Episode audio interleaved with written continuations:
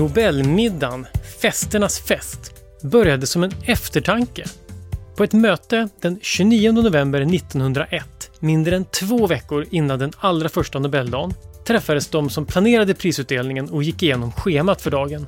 Det skulle vara tal till pristagarna, det skulle vara utdelning av medaljer och diplom och så lite musik mellan det. Man tyckte att det såg ganska bra ut. Men, kom någon på, vore det inte trevligt att också gå ut och äta lite efteråt? Kanske kunde man boka bord på Grand Hotel? Ja, inte för alla som var på prisutdelningen, det var över tusen personer, men för något hundratal i alla fall. Festarrangörerna fick i uppdrag att kolla om det gick att ordna. Och det gick att ordna.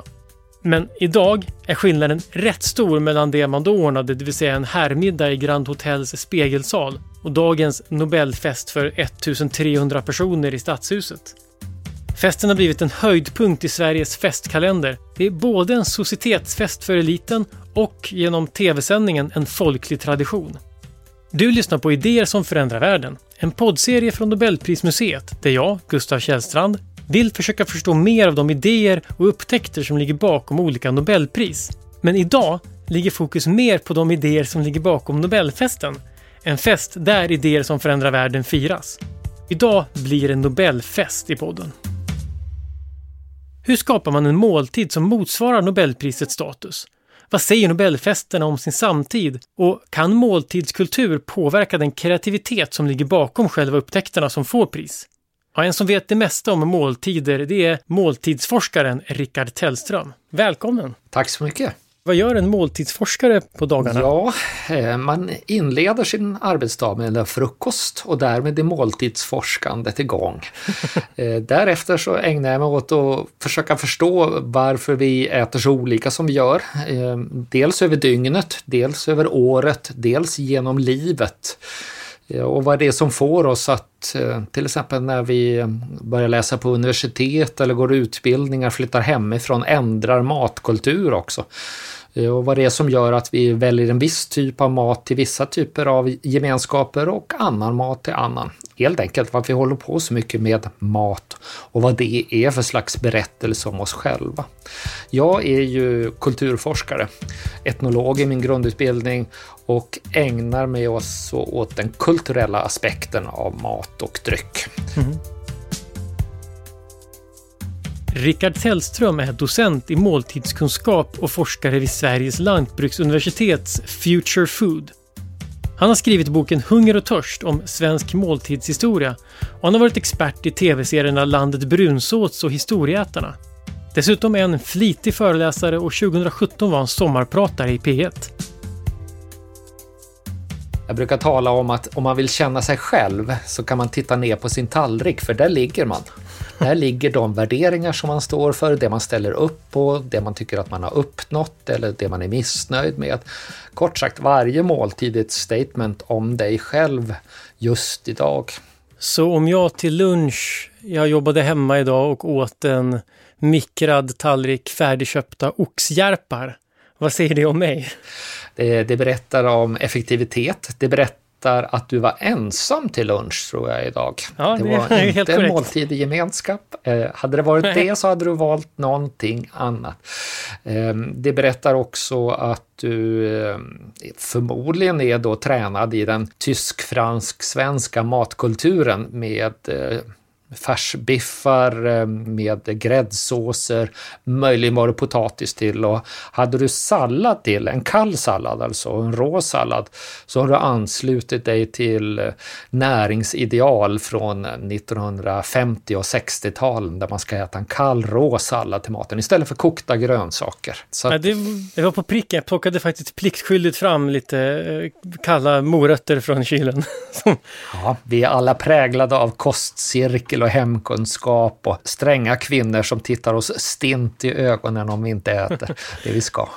Men det låter lite så här Sherlock Holmes-artat att utifrån min lunch kan du berätta vem jag är? Jo, ma maten är verkligen vårt eh, statement om oss själva. Däremot säger det inte så mycket om framtiden. Utan i hög grad så är vi eh, här och nu eller tillbaks i historien. Och vad menar man egentligen med måltidskultur?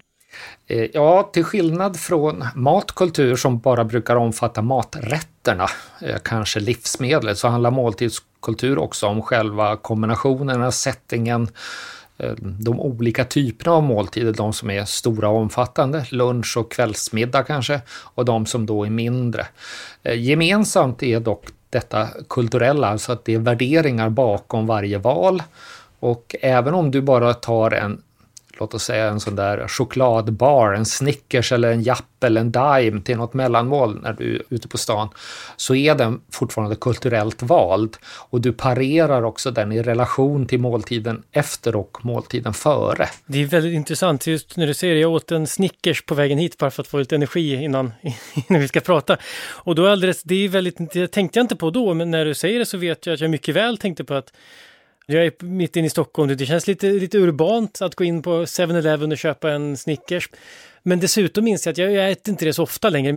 Men när jag gick på gymnasiet åt jag ofta Snickers som fika. Så då går förs jag tillbaks till som ett minne av att det är lite mm. sådär, ja nu, nu eh, lever jag lite ansvarslöst på ett sätt. Men det är ju för att jag ska ta ansvar snart igen. Så jag, men det för ju med sig en himla massa tankar och det är en Snickers. Det är liksom mer avancerade måltider måste föra med sig mer, mer kulturella konnotationer helt enkelt. Ja. Mm. Och när man pratar om Nobelmiddagar så tänker jag på två middagar. Och det ena tänker jag på är förstås Nobelfestens middag och den, den kommer vi till. Men jag tänkte också på det här alla middagar som Nobelpristagare äter innan de får Nobelpris. För det är ganska ja. många pristagare som vittnar om att de bästa idéerna kommer inte när man står i labbet och jobbar, de kommer när man tar en paus. Och då är det inte sällan de här måltids... Jo, den är verkligen jätteviktigt och det är kul det du säger då att varje Nobelpris och varje Nobelprismåltid har föregåtts av hundratals, kanske tusentals måltider där de här eh, prisvinnande idéerna eh, har skapats. Eh, och därför kan man säga att eftersom vetenskap i hög grad bygger ju på samarbete i team Eh, så är förutsättningen för att få Nobelpris är att man är en trevlig person vid matbordet och att man ser sin medmänniska och lyssnar på andra. Eh, att man ställer frågor. Och eh, gör man inte det under en måltid så kommer det inte uppstå några Nobelpris någon gång. Och för vår personliga vardag så handlar det om att ja, men vi får inga relationer med andra människor om vi inte möter dem i mm, ömsesidighet i måltiden. Så måltiden är, är verkligen jättecentral för allt det vi människor gör. Så det här är en färdighet som människor ja, inte, inte alltid lär sig. Eh, man kan ju säga ibland så när jag går på middagar när man möter människor som man aldrig har träffat och som är utanför ens yrkessfär och liknande. Mm. Bröllop är ett sådär bra exempel. Då kan man hamna bredvid människor som under en hel middag inte ställer en enda fråga till en. Det är helt besynnerligt. Liksom utbytet av idéer och tankar och, men också sympati, alltså att man blir välvilligt inställda till varandra. Det är ju det som skapar framgångsrika vetenskapliga institutioner. Mm. Ta till exempel de amerikanska universiteten. Där är det ju en viktig sak att förstå varför är de så framgångsrika och hur ser deras måltider ut där? Mm. Hur äter de gemenskap? Hur pausar de? På Nobelprismuseet visas filmer om olika kreativa miljöer. Platser där ovanligt många Nobelpristagare har arbetat. En av dem handlar om universitetet i Cambridge som har fått nästan 100 Nobelpris. Och filmen handlar om middagarna, de så kallade High Table Dinners. Det är en slags formella middagar då folk från olika fakulteter och institutioner träffas och äter mat tillsammans. Poängen är att för att skapa en kreativ institution så räcker det inte med att samla världens bästa forskare på en plats. Man måste också få dem att umgås med varandra. Och vad passar då bättre än att föra samman allt från medeltidshistoriker till partikelfysiker över en trevlig måltid? I Sverige har vi ju fikastunden som är just en sån här bra obligatorisk sak som man måste vara med i på något sätt och som just främjar idéutbyte. Om man är positiv till det förstås, ska man alltid lägga till. Men om man tänker sig att man nu har ett, jobbar på ett universitet och så vill man att man ska få flera Nobelpris och så tänker man sig att man vet det här nu att måltider är viktiga. Hur ska man skapa en bra måltidssituation för att få maximalt ut av sina forskare? Eh, det är viktigt, ska jag säga, i alla måltider att eh, gästerna är bekväma. Mm. Det innebär att att eh, man får inte servera mat som exkluderar människor. Det får inte vara för konstig mat. Mm. Utan man behöver liksom hålla koll på vad, vad gillar de flesta. Viktigt i sådana här måltider är också att eh, den kan gärna vara ganska alldaglig. Den behöver inte vara komplicerad gastronomiskt. Det kan tvärtom störa. Det kan vara bättre att servera makaroner och korv en väldigt komplicerad asiatisk fiskgryta med några konstiga grönsaker och som man aldrig har träffat på. Eller någonting. Därför att då kommer man börja prata om maten. Och det ska man inte göra. Okay. Utan måltiden ska vara smörjmedel för gemenskapen. Och serverar man då eh, makaroner och falukorv eller liknande så kommer maten vara så trivial så att eh, den blir då det här smörjmedlet för en gemenskap och att man kan sitta och prata under det att man äter. Och jag då som bor i Uppsala kan ju bekräfta att här i staden så har vi i stort sett bara en enda riktigt fin restaurang, alltså av stjärnklass eller mm. någonting sånt. Eh, och det är på grund av att vi har så mycket akademiker. Och akademiker eh, går inte ut på stjärnkrogar utan akademiker går ut på kvarterskrogar. Där man får sig eh, en pizza, mm. man får sig en biff, man får sig en fisksoppa eller något extremt välkänt. Därför att man sitter och diskuterar och umgås kring forskning och vetenskapliga samtal. Så därför har generellt sett alltid handelsstäder fina restauranger medan universitetsstäder har mediokra och mellanklassrestauranger. Det gäller Lund, det gäller Oxford, det gäller Cambridge. de har Jättemånga i sån här mellanklass och som är proppfyllda, folk som äter biff och pommes frites bara. Men med det här i bagaget, om man då tänker på Nobelmiddagen då, som började som en typisk 1800-tals, eller ja, det var ju 1901-middag. Hur, hur, hur såg den ut? Ja, det är ju den stora franska banketten från eh, 1800-talet. Eh, den är väl från början en femrättare, Nobelmåltiden. Helt enligt tidsandan att en, en stor borgerlig måltid ska, ska liksom ha så många rätter. Eh, sen så ganska snart så blir den ju en fyrarättare. Och Eh, sen när vi är framme på 60-talet så möter vi en mer traditionell trerättare. Mm. Så att Nobelmåltiden följer ju tidsandans borgerliga ideal. Eh, det här är också speciell mat eftersom den ska serveras till många gäster. Idag är det en logistisk utmaning eh, som jag inte riktigt förstår hur det går till, hur man kan servera varm mat till 1300 personer. Det borde vara omöjligt. Men tittar man hur man löste det tidigare i historien eh, så serverade man ju kall mat istället. Det enda som kanske var varmt var en potatis eller en sås. Precis som det höga franska köket föreskriver. Men så att eh, om, när man då fick liksom en oxfilébit på 1901 fick man oxfilé. Var den inte så varm med andra ord? Nej, den kan nog ha varit ljummen. Mm. Uh, och det viktiga var ju då garnityren på den. Den hette ju oxfilé imperial. Ja, just den vet jag vad det var. Det var, då var det, det var gåslever och tryffel. Gåslever och tryffel borde det ha varit. Ja, ja. man skulle kunna ha hängt på uh, rysk kaviar och lite hummer på också. då, då hade det verkligen varit en kejserlig. Eh, så den var ju kall, men efter den så då följde ju enligt tiden sed eh, stekta järpbröst eh, och de var ju kalla. Mm -hmm. Och de mhm. var ingeléade också med en god gelé. Innan den här oxfilén så hade man ju ätit en slätvarsfilé och det åt man ju också före kött. Det var ju alltid tre varmrätter så att säga. Slätvarsfilén var förmodligen ljummen eller varm och att den serverades då med en varm sås. Men eh, det är, det är ju en stor skillnad i, i matlagningen också att vi har gått från eh, att allting serveras på fat, eh, de äldsta måltiderna, till att det idag i hög grad serveras på tallrik, åtminstone förrätt och efterrätt. Och, och det var något som var otänkbart före ja, 1990-talet.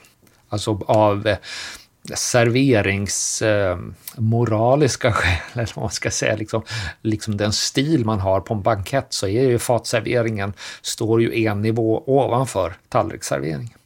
Var, varför? Jag skulle tänka mig att det var tvärtom. Det känns lyxigare att få... Det är väl för att jag är inpräglad då i en senare matkultur, men, eller måltidskultur, men, men för det känns som att det är lyxigare att det här med att någon som kommer från ett fat känns som att det är lite... De har inte orkat Nej, eh, individualisera portionen. Ja, alltså det som fatserveringen har, den individualiseras så på så sätt att mm, varje enskild eh, del, den här oxfilén imperial, den kunde då en det var förmodligen en servitör och inte en servitris mm. eftersom det här var en så fin bankett så serverade inte kvinnor på den. Och inte i Stockholm framförallt. Eh, och eh, då tog servitören hela den här lilla oxfilébiten imperial med garnityret ovanpå till varje gäst. Då. Skälet till detta det var också det att kockarna eh, syntes aldrig i matsalen. Eh, vi vet inte kockars namn egentligen i historien, inte förrän tidigt 1800-tal så är det några internationella kockar som vi känner till namnet. Men annars, den vi känner till på alla fester, det är hovmästaren. Därför att det är hovmästaren som sätter ihop kalaset, alltså typ Mikael Bindefeld. Mm. De personerna är kända tillbaks ja, 1600-tal. Eh, men inte vilka som lagade maten. Därför att maträtterna var de var standardiserade på så sätt att de skulle representera det höga franska köket. Mm. Det handlade om att göra rätt, inte om att vara kreativ. Det var inte tu tal om att laga en oxfilé imperial på mitt vis. Det var helt otänkbart. Utan den hade en norm och maten har en norm ända fram till, ja, vi kan nog prata 90-talet.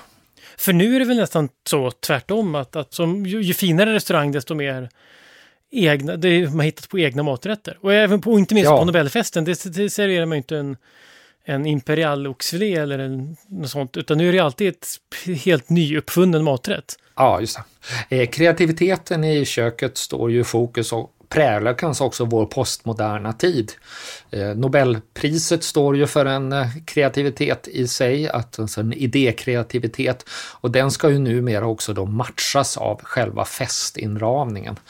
Och det är ju detta märkvärdiga då som Nobelstiftelsen gör 1991 med Stig Rammels, eh, dåvarande chefens fullkomligt häpnadsväckande visionsrika tanke att göra om en sån här stenstod, ett marmorstycke som inte hade rörts egentligen på nästan hundra år. Och så gör han det. Det blir så postmodernt så att man ja, man häpnar och häpnar fortfarande varje år. Så det är någonting mycket märkligt. Vad menar du med postmodernt? Eh, postmodernt på så sätt att man plockar dels klassiska uttryck eh, och sen sätter de en ny twist. Eh, allt ifrån blommor till porslin till maträtter till överraskningarna i eh, middagsunderhållningen. Jag har ju varit på fyra stycken Nobelfester. Mm. Men alla före 1991. det var på 80-talet när jag var student och var övermarskalk i Stockholm. Uh-huh. Och då var det ju just bara en stor borgerlig bankett. Eh, och det spelades folkmusik och det kom eh, en studentkör och sjöng studentsånger, fosterländska sånger och så vidare. Och det var glassparad. Det var likadant varje år, det var, det var helt förutsägbart. Så att där kan man tänka sig att planeringsarbetet var ganska enkelt. Man bytte menyer förstås men inte så mycket mer. Så att den här 91-omgörningen, den är så oerhört märkvärdig och den är ett fantastiskt gastronomiskt eh, fyrverkeri och överhuvudtaget också en måltidshelhet. Mm. Eh, och där kan vi ju se då vad som händer när man lämnar egentligen att måltiden bara handlar om mat. Och det har ju verkligen då Nobelstiftelsen visat att nej men en Nobelmåltid, den handlar om lite mat, men sen är det precis allt kring detta för att göra det till detta ja, smycke och fyrverkeripjäs som går att televisera nu. Vi kan sitta, människor sitter och tittar på det här i fem timmar. Fyra och en halv. Ja, just det. Jag har sänt den, så jag vet att fem timmar hade jag inte orkat, men fyra och en halv grejer vi. Ja. ja. och sen är det ju prisutdelningen ja, förstås också då. Nej, men det, den är, det är långt. Den vanligaste frågan som kommer till sändningen från Nobelfesten är om man får gå på toaletten. Det bästa svaret på den det gav för ett par år sedan Magdalena Ribbing som sa att om man behöver gå på toa så är det bättre att gå än att inte gå. Men det är klart, artigast är att sitta kvar. Så de flesta går en gång precis innan middagen börjar. Och 1991 på jubileet blev det här ett problem. I vanliga fall kommer ju gästerna från Stadshuset med buss från Konserthuset, som ligger ganska nära. 1991, när det var jubileum, delade man ut priset i Globen. Det var en längre resa och därför hade man kortare tid för det där toabesöket. För att lösa det så satte man upp bajamajor på gården vilket funkade för herrarna i frack. Men det fungerade inte för aftonklänningarna. Så hur löste man det?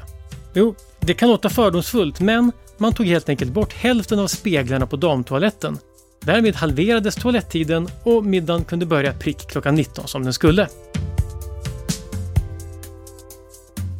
Men att det skedde då 91, den står, det var ju ett Stig Ramel som var VD, han, det var hans sista år som VD, då han, han eh, såg till att Nobelstiftelsen skulle fira ett 90-årsjubileum.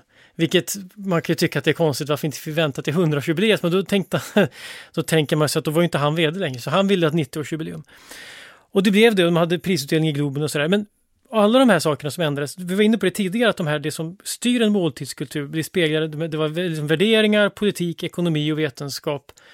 Kan man se några, finns det sådana kopplingar i kontexten kring att det här hände just 91? Man kan ju ställa frågan, hade Stig Ramel kunnat göra detta 81 mm. eller 71 om han hade varit VD då? Han hade förmodligen inte ens kommit på tanken. Ingen hade efterfrågat den. Utan det här är verkligen det sena 80-talets postmoderna tidsanda. Vi ska komma ihåg att Berlinmuren har fallit eh, 89. Sovjetunionen upphör som stat 91 vi lämnar i hela västvärlden kan man säga att vi lämnar efterkrigstiden. Eh, andra världskriget tar liksom slut här. Eh, man ska säga att det här är, det är på gång under hela 80-talet med yuppie-eran, eh, individualiteten, också det extravaganta, att vi får en champagnefiering av samhället och att det är okej okay med guldkant på tillvaron att dricka champagne fast det inte är liksom en 50-årsdag, det är okej okay nu. Eh, och man kan säga att det är en hel tidsanda och det är inte bara i Sverige. Eh, mm. Stig Ramel mm, agerar inte i ett vakuum. Utan detta är hela tiden eh, västvärldens nyordning. Mentalt så är vi då färdiga med perioden och vill ha någonting nytt. Och jag menar det som Stig Ramel gör, alltså man kan ju bryta ner den här nya festen i sina detaljer. Man gör nya bestick, fiskbestick. Mm. Liksom bara att någon kommer på att jag ska göra nya fiskbestick. Och att det finns ett behov av detta också. Jag tycker det är fantastiskt. Men, liksom. Varför är det så fantastiskt? Att man gör nya Ja, men det visar att man är nere på att förstå att en omgörning av någonting kräver att man går ner i detaljerna. Mm.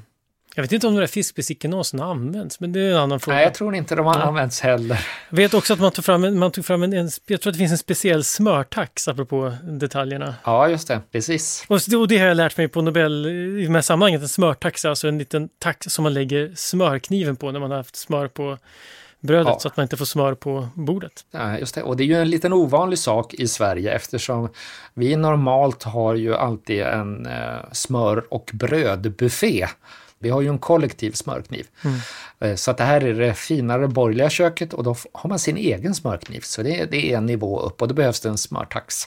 Och jag tycker det är fantastiskt att man, nej men då måste vi tillverka nya smörtaxar 1991. Vem skulle komma på det idag av, vad ska man säga, de, de stora stiftelserna eller stora företagen, Microsoft eller Facebook eller Amazon som säger att nej men vi måste göra lite nya smörtaxar nu för det här, så här kan det inte fortsätta längre. Nej, det kanske de borde göra, men, men de har satsat på annat. Nu har vi ju då problemet i Sverige att vi tycker att ibland sådana här saker är onödiga. Det är lite slöseri med pengar. Eh, ska vi ha, eh, bygga en ny förskola eller ska vi göra fiskbestick? Mm. Ja, men då kommer en förskola alltid vinna i det politiska Sverige. Men eftersom Nobelstiftelsen är en privat stiftelse så kan man ägna sig åt att säga det att nej, men det här priset kräver den här saken. Så att vi kommer aldrig få nya fiskbestick i Sagerska palatset hos Stefan Löfven. Eh, förmodligen inte heller att kungen använder en del av sitt apanage för att göra nya fiskbestick. Utan det här är ett exempel på bredden av eh, institutioner i samhället som behövs för att vi ska gemensamt kunna bygga någonting som är väldigt stort. Det vill säga att man kan inte ersätta dem med varandra helt och hållet utan de behöver kunna verka utifrån det de är. Dukningen på Nobelfesten är minutiöst planerad. Allt ska vara perfekt och hovmästaren går innan gästerna kommer runt och mäter avstånden mellan glasen med en speciell mätsticka. Glasen kommer från den Nobelservis som togs fram till stiftelsens 90-årsjubileum. Och i den ingår förstås ett champagneglas. Men det används inte på festen. Istället är det martiniglasen man skålar i. Det beror på att det helt enkelt tar för lång tid för servisen att hälla upp champagne i de höga champagneglasen till 1300 personer. Medan de breda martiniglasen går fortare att hälla i eftersom det inte bubblar över lika mycket ett centralt eh, känsloläge i Sverige det är att inte förhäva oss. Mm. Det ska inte vara märkvärdigt. Vi lägger gärna locket på och håller tillbaks.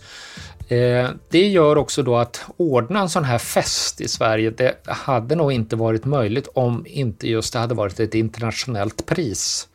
För det gör att Nobelstiftelsens värdeskala, den är utifrån internationella fester och internationellt umgänge. Och det är också därför den, den första Nobelfesten 1901, eller Nobelmåltiden, är just en fransk femrättare eh, med alla delar som förväntas internationellt sett. Så att språket i Nobelfestens måltid är inte svenskt.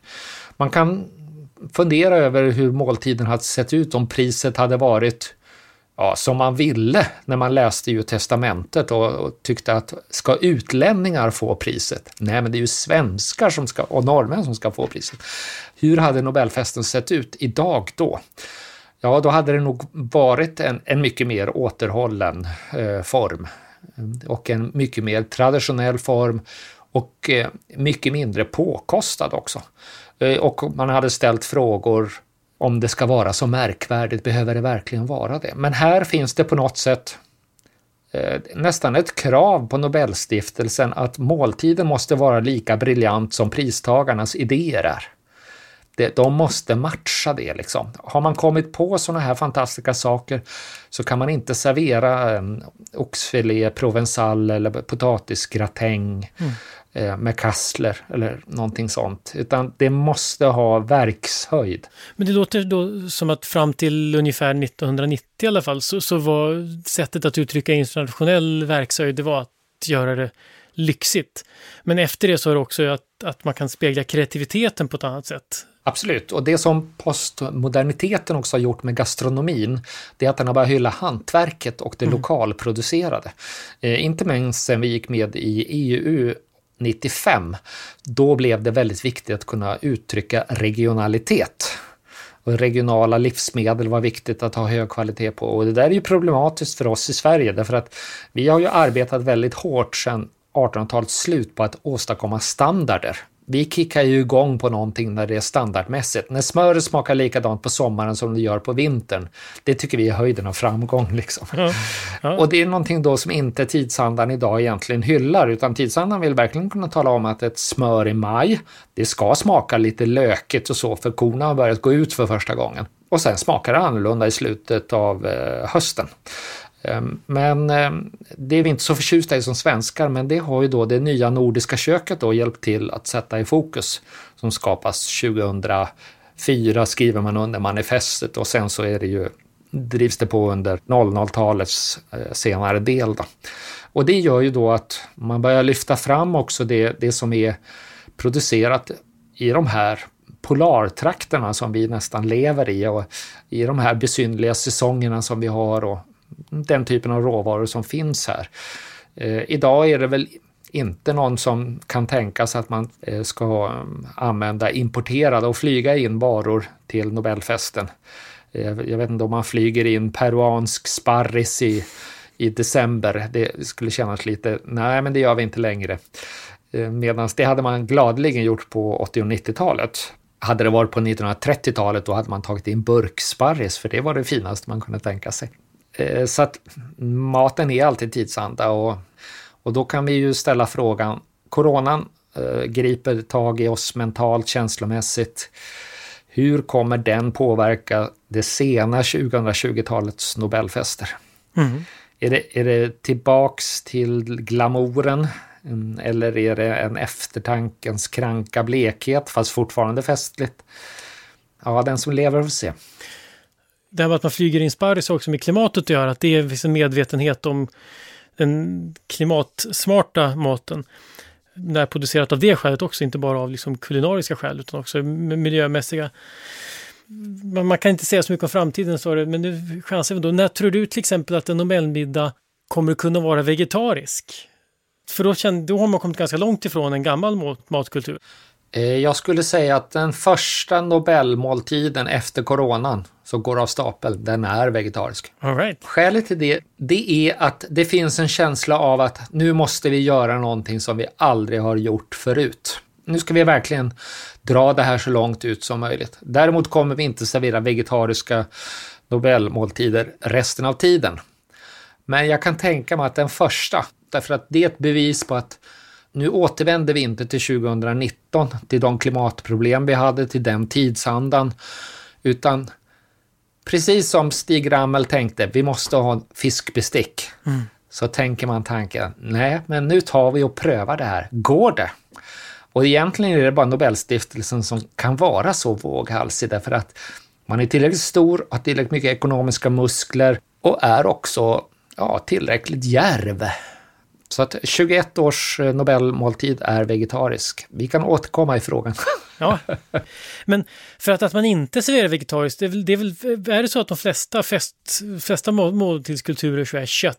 Ja, det kan man säga. Världen över så är mm. det att eh, det ingår alltid djurprotein. Skälet till det, det är att man äter så mycket vegetarisk mat till vardags i alla kulturer världen över. Så att ska man äta någonting till fest så måste det vara avvikande. För svenskt vidkommande så har det ju varit då öl, gröt, bröd. Mm. Öl, gröt, bröd. Vad ska vi äta idag? Öl, gröt, bröd. Och imorgon? Öl, gröt, bröd. Och så potatis förstås. Mm. Och då har vi ju våra köttfester med eh, julen till exempel, som är ett köttfrossarögonblick därför att resten av året är vegetariskt eller så är det semi-vegetariskt, typ ärtsoppa med fläsk. Mm. Och då lever vi kvar i den festkulturen, men vi har, sen, sen har vi börjat äta lite festligare till vardags eftersom folk äter kött. Ja, precis. Vi, vissa, jag nämner inga namn, men vissa äter ju kött flera dagar i veckan. Vissa äter ju oxjärpar till lunch på en precis. torsdag. Precis, det, förekommer ju, det har jag hört. Vad hade Alfred Nobel tyckt om att gå på Nobelfest? Ja, förmodligen hade han gått dit med blandade känslor. Därför att å ena sidan så led han av problem med matsmältningen och hade svårt att sitta sig igenom långa middagar. När han var ensam åt han helst ganska enkelt. Men å andra sidan var han generös och slog gärna på stort till sina gäster. Och framförallt uppskattade han middagssamtal. Och han var känd för att dra skämt, gärna opassande, för att få igång diskussionen. Men framförallt så startade han ju Nobelpriset för att folk skulle komma ihåg honom som någon som brydde sig om vetenskap, litteratur och fred. Och när man tänker på det kan man tänka sig att han nog skulle ha gillat att 1300 personer med kungen i spetsen skålade för honom varje år på världens största vetenskapsfest. Vad skulle du tycka är den absolut mest minnesvärda Nobelmiddagen? Alltså, det blir ju på något sätt kanske den då som vi har pratat om hela tiden som är, är skiftet. Så det, ja, det får väl bli 91 med nässelsoppa med vaktelägg som inledning. Därefter en liten laxtartar eh, med röd paprikakräm. Ett ankbröst med havtornsås och en Nobel Gala glassparfait. Där är vi tillbaks till fyra rättaren som vi egentligen inte har sett sedan eh, början på 1900-talet. Den gör ju bara entré en enda gång, men den är oerhört minnesvärd därför att där visar Nobelstiftelsen att en måltids briljans kan lyfta prisets briljans, så att det finns en korrelation mellan, mellan mat och det man gör. Det är ett bra exempel på att eh, man måste våga för att, ja, för att sticka ut helt enkelt. Och ibland misslyckas man och då får man gå vidare som liksom forskningen hela tiden gör. Den lever ju i hög grad på sina misslyckanden och eh, sin järvhet. Men det har inte varit någon riktigt misslyckad Nobelmiddag? Eh, inte vad jag känner till. Det brukar vara så högtidligt så att alla håller sig i skinnet genom hela tillställningen. Däremot finns det ju en eftersits som inte är dokumenterad och det är väldigt bra att den inte är dokumenterad. Just det den, den efterfesten vi pratar om kan jag bara nämna, det är ju alltså studenternas efterfest. Och det där speglar faktiskt en tanke som Stig Rammen har berättat om att han hade och det är att när Nobeldagen ska gå från den här akademiska högtiden i Konserthuset där det är väldigt högtidligt och akademiskt med guldmedaljer och kungen. Och sen ska det bli mer och mer uppsluppen stämning så att man har middagen som börjar då med, med skål till konungen och skål till Alfred Nobel och sen så eh, blir det underhållning och sen så blir det eh, dans och då är det som studentbal och sen till sist så går man därifrån och då är det student efterfest. Men för två år sedan så införde man ett nytt matinslag där. Vet jag inte om du Jaha, känner till? Nej, det känner jag inte till. Berätta. Då införde man på efterdansen så införde man varmkorv på Nobelfesten. Nej. en del personer försvinner iväg till efterfesten men några vill vara kvar lite längre och dansa i stadshuset och då tyckte man att då får man, så det fanns ah. vanlig och vegetarisk varmkorv. Ja, med senap och ketchup och hela alltihop. Mm, det är en klassisk vickningsmat i, i Sverige. Så att, eh, uppskattat kan jag tänka mig också. Det var jätteuppskattat. Jag hade väl kommenterat festen för tv och så fick man ner och titta lite på dansen och sen så fick man en varmkorv. Precis. Jag har aldrig ätit någon Nobelmiddag för jag har suttit och kommenterat, men jag har i alla fall ätit Nobelvarmkorven. ja, men det måste du se till att ordna. Och, och tjänstens vägnar helt enkelt. Ja, precis. Man får offra sig. Ja, man får offra sig. Men eh, jag tänkte sista fråga så här om man tänker, för du, du pratar ibland om, om det här med att smak förändras och sånt där. Det här med att vad vi tycker som smakar gott och vad som passar, det, det förändras utifrån vad vi har lärt oss. Det, det finns vissa grundsmaker som vi ofta, som fett och salt och sånt där som folk tycker om. Men finns det mat som idag serveras på Nobelfesten som skulle varit helt främmande för och vice versa? Ja, man kan väl säga att om vi tittar på de Nobelmåltider då som har varit de senaste decennierna så kan man väl tänka sig att det som man inte hade serverat om vi går hundra år tillbaks, det är ju allting med eh, choklad. Choklad är ju verkligen postmodernitetens smak. Mm. Eh, chokladmousser och det är chokladbavaroiser och liknande. Men var det för att man inte hade choklad då, eller för att man inte tyckte att det var passande på en fest? Eller tyckte man inte att det var gott? Det var inte passande att ha på en fest. Eh, choklad, det var någonting man drack ur kopp. Mm. Eller så åt man en chokladkaka eller en, någonting liknande. Eh, kanske en konfekt kunde vara av choklad. Eh, ta till exempel 2013 års eh, Nobelmåltidsdessert. chokladsiluett med nougat och havtornsexplosion. Just det. Den minns jag, det var en silhuett. Siluetten var så att man blåste silhuett av Alfred Nobel. Ah, och så var en havtorngren förpackad som en dynamitgubbe. Mm. Så det var liksom en... Oh, vilket kanske är postmodernt i sig, att bygga ett porträtt av donatorn i Ja, det är godis. väldigt postmodernt ska jag säga. Går man tillbaks till de tidiga Nobelmenyerna, första halvan av 1900-talet, eh, så kan man väl säga då att det som ju skulle uppfattas som konstigt idag, det är ju att lägga till en fågelrätt efter att man har ätit varmrätten. Eh, det, det, skulle folk tycka var besynnerligt att det kommer in ett stycke fasan med en liten sallad efter att man har ätit varmrätten. Eh, och sen är det väl kanske också att lite ovanligt idag är ju soppor Eh, konsuméer mm. av olika som var standardinledning på alla eh, ja, borgerliga högfranska eh, Eh, måltider eh, vid den här tiden. Att man inleder en måltid med en soppa, liksom, som man fortfarande gör på kontinenten i Centraleuropa. Medan vi äter ju soppa här i Sverige som varmrätt. Eh, vilket är lite besynnerligt då i världens ögon. Förutom där att vi är besynnerliga med vår gemensamma smörkniv. Så, Så, så, och med tanke på att du då äter smörgås till soppan, så det, hela soppätandet i Sverige går liksom... Ja, det är väldigt Sticker konstigt. ut.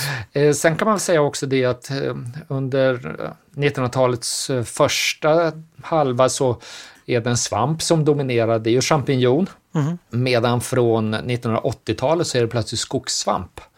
Karl Johan och kantarell kanske främst då. Eh, och champinjonen blir, den är ju liksom så massproducerad att den förlorar sin status. Och sen finns det ju en svamp då som klarar sig genom alla tider och det är ju tryffeln. Eh, den är ju alltid eh, okej okay, så att säga i det här sammanhanget.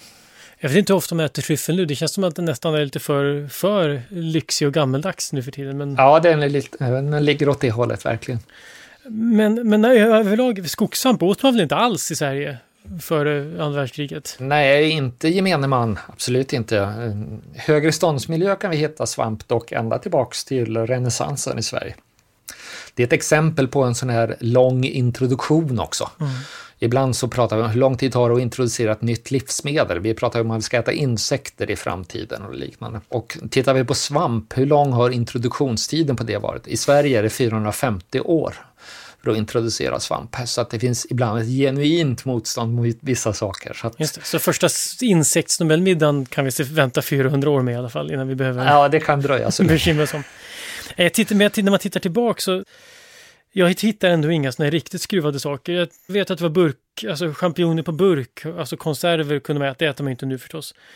Grillad kyckling har varit något år, men det tror jag var känd, upplevdes som fattigt redan då. alltså, det är ju gott, men det kanske på Nobelmiddag känns det sådär. Men annars är det inget riktigt. Jag var tvungen att fråga, för jag vet att, att jag lyssnade på, som förberedelse för att jag lyssnade på en föreläsning med dig när du berättade att att man åt grävling för i Sverige. Det hade jag en aning om. Och det känns som det hade varit något om de hade lyckats servera grävling på en Nobelmiddag.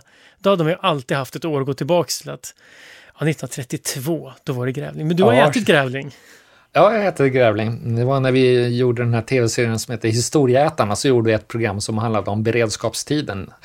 Eh, och då var det ju köttransonering, fläskransonering och då förekom det att man åt grävling som julskinka. Så att vi hade det i programmet som julskinka. Eh, och det är helt okej. Okay. Det är inga konstigheter alls med det. Det är mm, ett milt, uh, vilt smakande kött. Mm. Eh, ganska små muskelgrupper så det finns inte någon sån här stor skinka att skapa av utan det är mera mer kompakta muskler och eh, men helt okej. Okay. Jag skulle gärna äta det. Man åt under beredskap, man åt inte det liksom, det var inte vanligt att äta grävling? Nej, det har förekommit, men då är vi tillbaks på 17 och 1600-tal, även på grund av eh, de här jakträttigheterna som då allmogen inte hade och eh, grävling kunde vara ett kött att äta då eftersom man har ganska stor proteinbrist hela tiden. Mm. Ja, jag skulle gärna prata mer om, om, om, grävlingar och annat konstigt man ätit, men det tror jag för oss en långt bort från Nobelfesten. Så istället säger jag tack så mycket för att du ville vara med. Det var otroligt spännande att höra mer. Det känns som att man får en bra bakgrund till hur en festmåltid fungerar. Tack så mycket. Tack. Idéer som förändrar världen är slut för den här gången. Den här podden görs av Nobelprismuseet. Vi finns på Stortorget i Gamla stan. Just nu är Nobelprismuseet stängt. Men när det öppnar igen så kommer det faktiskt vara med en alldeles ny utställning om just Nobelmiddagen. Och den handlar om både idéerna och personerna bakom festen. Besökarna får möta kockar, fanbärare, kungligheter, artister, florister och inte minst nobelpristagare. Alla som gör Nobelmiddagen till festernas fest. Så missa inte det! Och ett stort tack till Nobelprismuseets huvudpartners Nibe Group och EF Education First som möjliggör Nobelprismuseets verksamhet. Vi är snart tillbaka med nya intressanta samtal. Jag heter Gustav Källstrand.